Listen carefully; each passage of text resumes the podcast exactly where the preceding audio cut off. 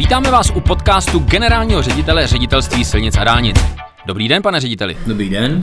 Eh, jsme v historickém momentu, protože posouváme další kus jeho české dálnice D3 eh, blíž eh, k rakouským hranicím. Právě v těchto dnech žádáme o stavební povolení u dalšího úseku. Tři úseky, což je bezmála 20 km nebo 30 km dokonce už stavíme podél Českých Budějovic a na jich od Českých Budějovic a teďka žádáme kaplice na židla a tam dál. Ale ona to nebude snadná stavba, bude to poměrně velká a drahá stavba. Přesto chystáme se na to opravdu skutečně, pane řediteli, být na rakouských hranicích někdy v roce 24-25? Samozřejmě naším cílem je právě se dostat na hranice s Rakouskem do roku 2025. V současné době tomu brání ještě výstavba dvou úseků, to znamená úseků, to byla zmínka, to znamená kapice nádraží na židla, ten dlouhý úsek 12 km, úsek velmi komplikovaný s dlouhými mosty a pak ten kousíček vlastně de facto už hraniční, to znamená posledních 3,5 km od nažidel směr na státní hranici.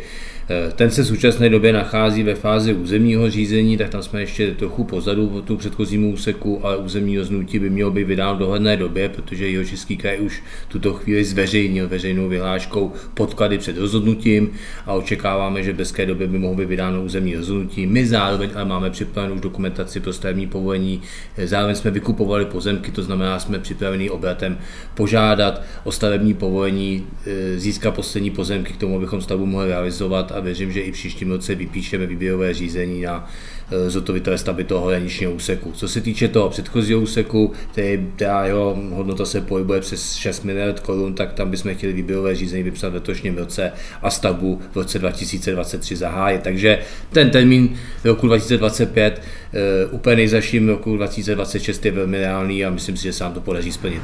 Ten dlouhý úsek, o kterém jste hovořil s těmi mosty, tak to je úsek, který právě překlene eh, to místo eh, dříve prokleté tou velmi tragickou nehodou na židla. Dokážeme garantovat, což bych jako mluvčí ředitel silnice dálnic velmi rád slyšel od vás jako generálního ředitele hmm. ředitelství silnice dálnic, že překlene bezpečnou komunikací, bezpečnou dálnicí právě tohle tragické místo, místo tragické nehody. Jak je na tom vlastně obecně dálnice s bezpečností? Dálnice je samozřejmě mnohokrát, nemá smysl říkat si čísla, mnohokrát bezpečnější než silnice první třídy nebo silnice druhé, třetí tříd. Eh, ta bezpečnost je i přes ty daleko vyšší intenzity, prostě daleko vyšší, prostě ta relativní nehodovost je zde daleko menší. Samozřejmě vozidla dosahují vyšších rychlostí, takže občas ty následky jsou velké, ale naštěstí prostě nedochází s čelním střetům, nedochází tak zdaleka těm smrtelným úrazům, jako na těch silnicích první třídy a druhé třídy se prostě riskuje a, a ty silnice prostě nemají parametry, aby přenesly dopravu bezpečně. Takže za mě samozřejmě dálnice je mnohem bezpečnější, to ten úsek si to zaslouží. E, ty nehoda to autobusu byla velmi tragická, nebo to pouze o této nehodě, těch nehod tam bylo historicky více a každý měsíc, každý týden, co se nám podaří dálnici zprovoznit, tak si myslím, že pro tu veřejnost je to nutné. Pojďme se vrátit eh, jmenovitě na tu českou D3. Eh, na jedné straně se velmi daří, to je právě ta strana od Budějic směrem na Rakousko, to je to, o čem jsme mluvili, to vypadá skutečně za ty tři roky, že eh, budeme už jezdit po dálnici na lyže a s pohorkama do Alp, což je bezvadná zpráva. Zároveň ale nemůžeme zabírat oči před vlastně vosturou celé dálniční české sítě a sice to je těch 400 metrů u tábora, eh, které pořád ještě nám eh, blokuje to motocentrum, tam nemáme pozemky, ale přitom už jsme ty pozemky vyvlastnili. Na co ještě vlastně pořád čekáme? Kdy už tam konečně přestane ta ostuda toho přejíždění do jedné půlky eh, platit? Musím souhlasit s tím, že to opravdu je obrovská ostuda, mě to osobně teda absolutně irituje. Bohužel v současné době narážíme na poměrně nepochopitelné chování soudů, kdy my jsme teda vyvlastnili pozemky nebo vyvlastnili pozemky, získali jsme tzv. mezitimní rozhodnutí podle liniového zákona, eh, proti tomu není teda odvolání, není možnost odvolání, ale bohužel proti tomu možný soudní žaloba, což teda byla podána ze strany majitelů toho motocentra a bohužel soud, krajský soud reagoval způsobem pro nás trošičku překvapujícím a velmi překvapujícím, protože eh, tu hutu toho on má na rozhodnutí, třeba je huta 60 dnů, tak nevyužil a soudní řízení přerušil a přerušil to z toho důvodu, že ústavního soudu tuto chvíli je napadeno eh, senátory samotné ustanovení mezitimního rozhodnutí.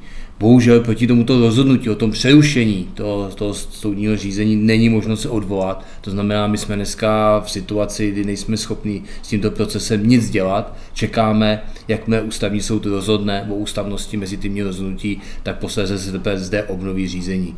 Eh, psali jsme už spoustu stížností, dopisů, bohužel ten stav je nemění.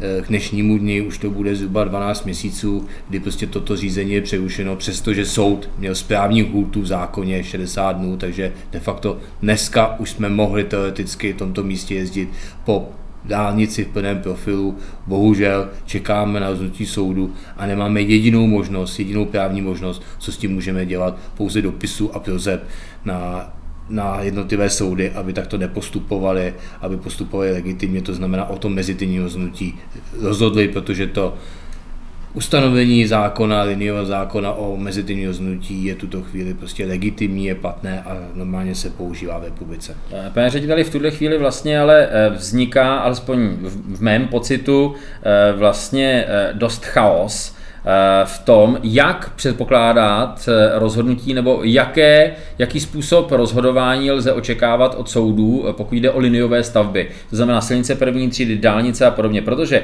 teď jsme třeba mluvili o D3, kde ten soud vlastně rozhodl velmi troufnu si říct možná až alibisticky, že čeká, až rozhodne někdo jiný. Eh, před eh, dvěma týdny nejvyšší správní soud eh, nám sebral stavební povolení na D48 s tím, že nemáme jakýsi podklad, který ale stejně děláme na každé stavbě, to znamená měření hlučnosti po uvedení do provozu. Děláme to úplně vždycky.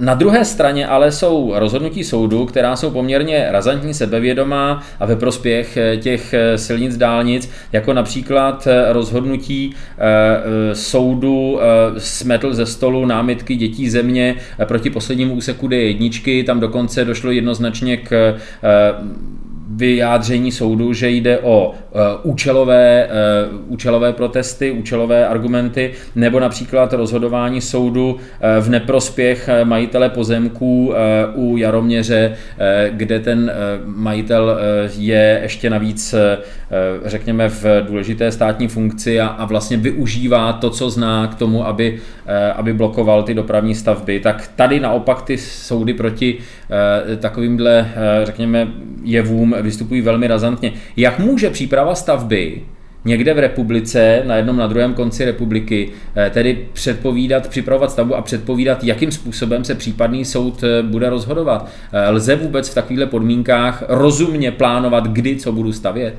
No prakticky nelze, protože jakmile se dostane jakýkoliv správní řízení nebo třeba principy nebo vyvlastnění k soudům, tak tuto chvíli je těžko predikovatelné, jak ty soudy rozhodnou.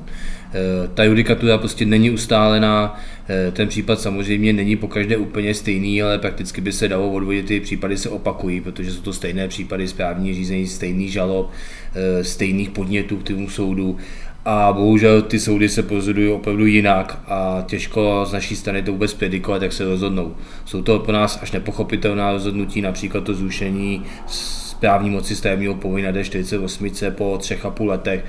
To, toho správního soudu, ten krajský soud teda rozhodl náš prospěch a ten nejvyšší správní soud to teďka tuto chvíli zrušil na takové banalitě, že tam nebyla určená doba měření hluku po samotném zprovoznění uvedený stavby do zkušebního provozu je, absolutní, je absolutně pro nás absurdní. Jo. To jsou prostě věci, které nepochopíme a samozřejmě to investora to vrhá do neskutečných potíží z toho důvodu, že prakticky neví, kdy se mu podaří tu stavbu dokončit nebo dokončit přípravu té stavby tak, aby mohl zahájit, aby mohl realizovat a prakticky potom by v průběhu realizace se může stát, co se stalo právě od toho správního soudu, že vám zruší právního stavebního povolení.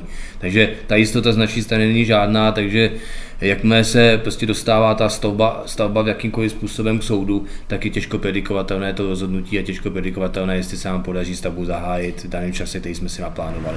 Ovšem, ať tuhle pasáž eh, nezavíráme úplně depresivně, že nevíme a nemůžeme pořádně připravovat stavbu, pojďme ty stavby, které jsme zmínili, to znamená D48 na obchvatu Frýdku místku, eh, sice tam v tuhle chvíli eh, nemáme v právní platnosti jedno z těch potřebných stavebních povolení, ale je tam nějaký výhled, to znamená v nějakém horizontu horizontu snad to doplníme, získáme stavební povolení zpátky a je možné tedy uvažovat o tom, že D48 obě ty etapy dokončíme ještě letos? My věříme, že se tak stane. My v současné době teda nejsme schopni do toho procesu jako ředitelství silnice dálnic jakým způsobem vstupovat, protože to je proces, který se odehrává v rámci rozkladové komise ministerstva dopravy, který by si měli vyžádat nové stanovisko ministerstva zdravotnictví, který de facto tím soudem bylo zrušeno. Eh, věřím, že se podaří poměrně v krátké době toto stanovisko získat a rozkladová komise opět rozhodne v náš prospěch. Eh, to znamená, stavební povolení nabíde právní moci a ta stavba bude moct plynule pokračovat. Eh, takže zde věřím, že stále je ještě cesta a naděje toho, že ten druhou část toho obchodu dokončíme ještě v letošním roce.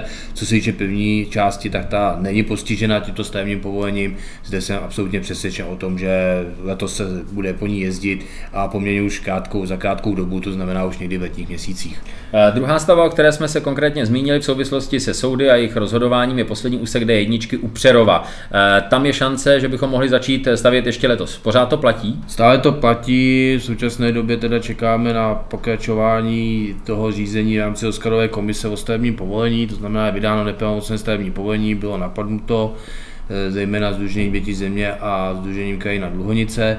Eh, čekáme, jak se k tomu samotné ministerstvo dopravy nebo Oscarová komise ministerstva dopravy a příslušné orgány, které se k tomu samozřejmě vyjadřují v rámci toho samotného rozkladu postaví, ale jsem optimista, musím být optimista, věřím, že to stavební povolení v průběhu prvního poletí letošního roku nabíde právní moci, my do té doby bude, dokončíme výběrové řízení se zotovitelem a v letních měsících nejpozději na konci třetího kvartálu budeme schopni stavbu zahájit.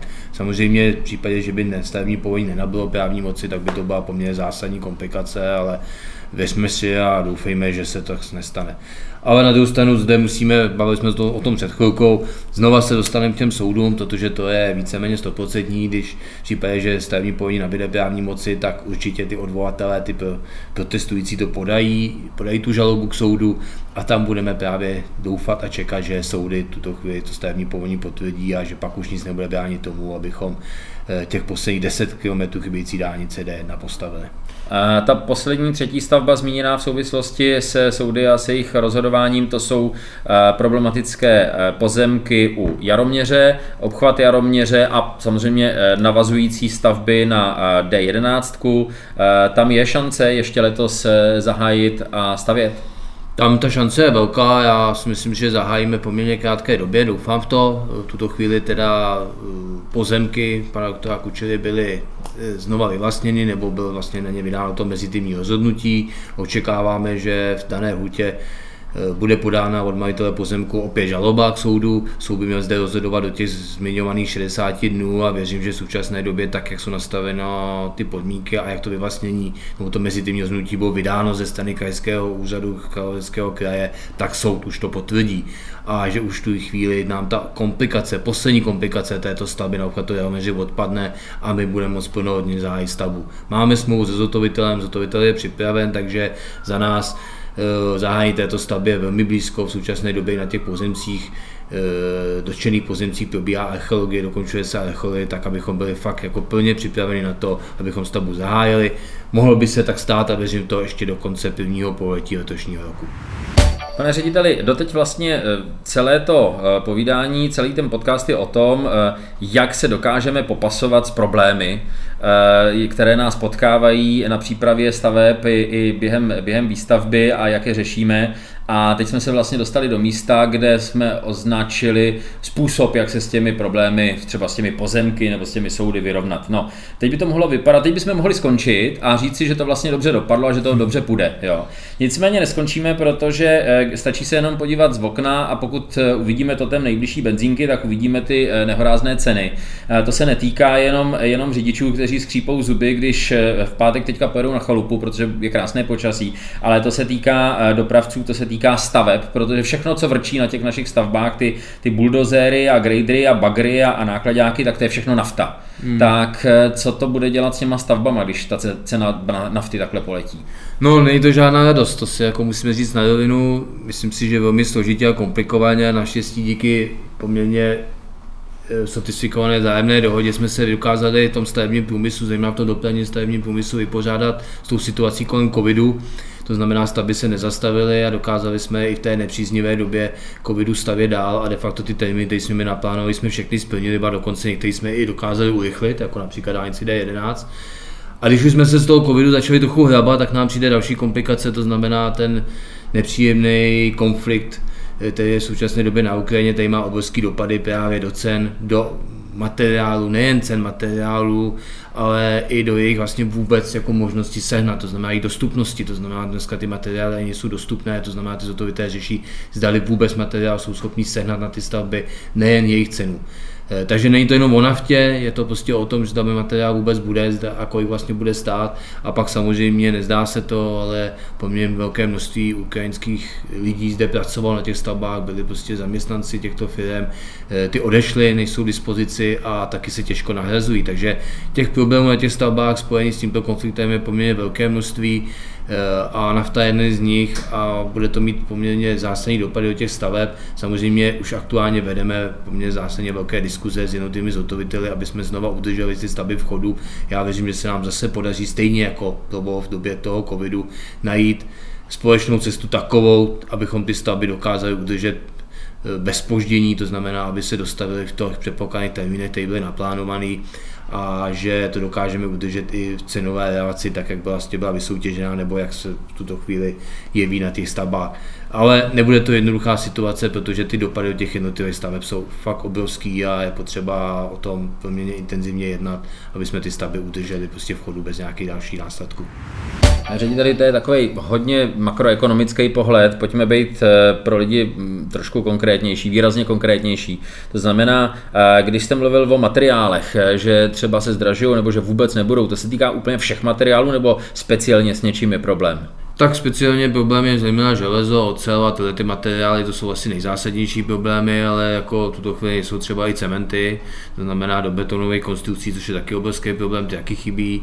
E, obrovským způsobem se prodražuje energie, který potom dopadá do cen a do, do problematiky obaloven. Takže jako těch věcí je daleko více, asi ty největší problémy dneska vnímáme hlavně s těmi materiály, jako je prostě ocel, železo, to všechny Co by se, pane řediteli, muselo stát, aby, aby eh, vzhůru letící eh, cena pohoných hmot a, a nedostatek ocely a, a, eh, a dalších stavebních hmot, jako třeba cementu, nějakou stavbu zastavili?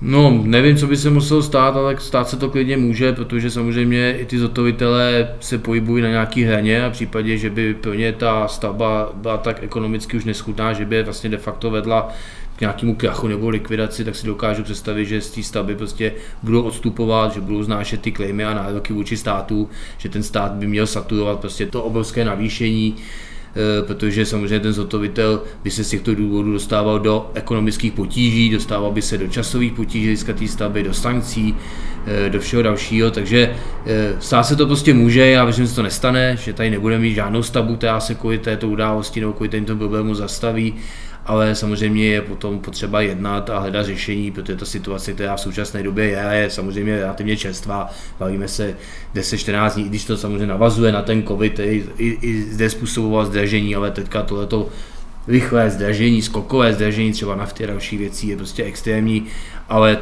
věřme, že ta situace se uklidní a že tak dramatická nebude. Kdyby to měl být dlouhodobý trend, tak samozřejmě ta situace by se mohla daleko zdramatizovat více a pak bychom asi museli ty věci řešit ještě daleko tvrdším způsobem, než teďka to vypadá. Uvidíme. No, když to má takhle rychlý vývoj, tak pojďme si říct, že by bylo hezké, že až se uslyšíme u podcastu příště, tak společně skonstatujeme, že válka skončila a ceny šly dolů a my stavíme dál, jo? No, to bychom si asi všichni přáli. Hlavně to pevní, protože to si myslím, že asi vždycky zdraví je to nejdůležitější. Tak děkujeme a hezký den, pane řediteli. Taky krásný den přeji.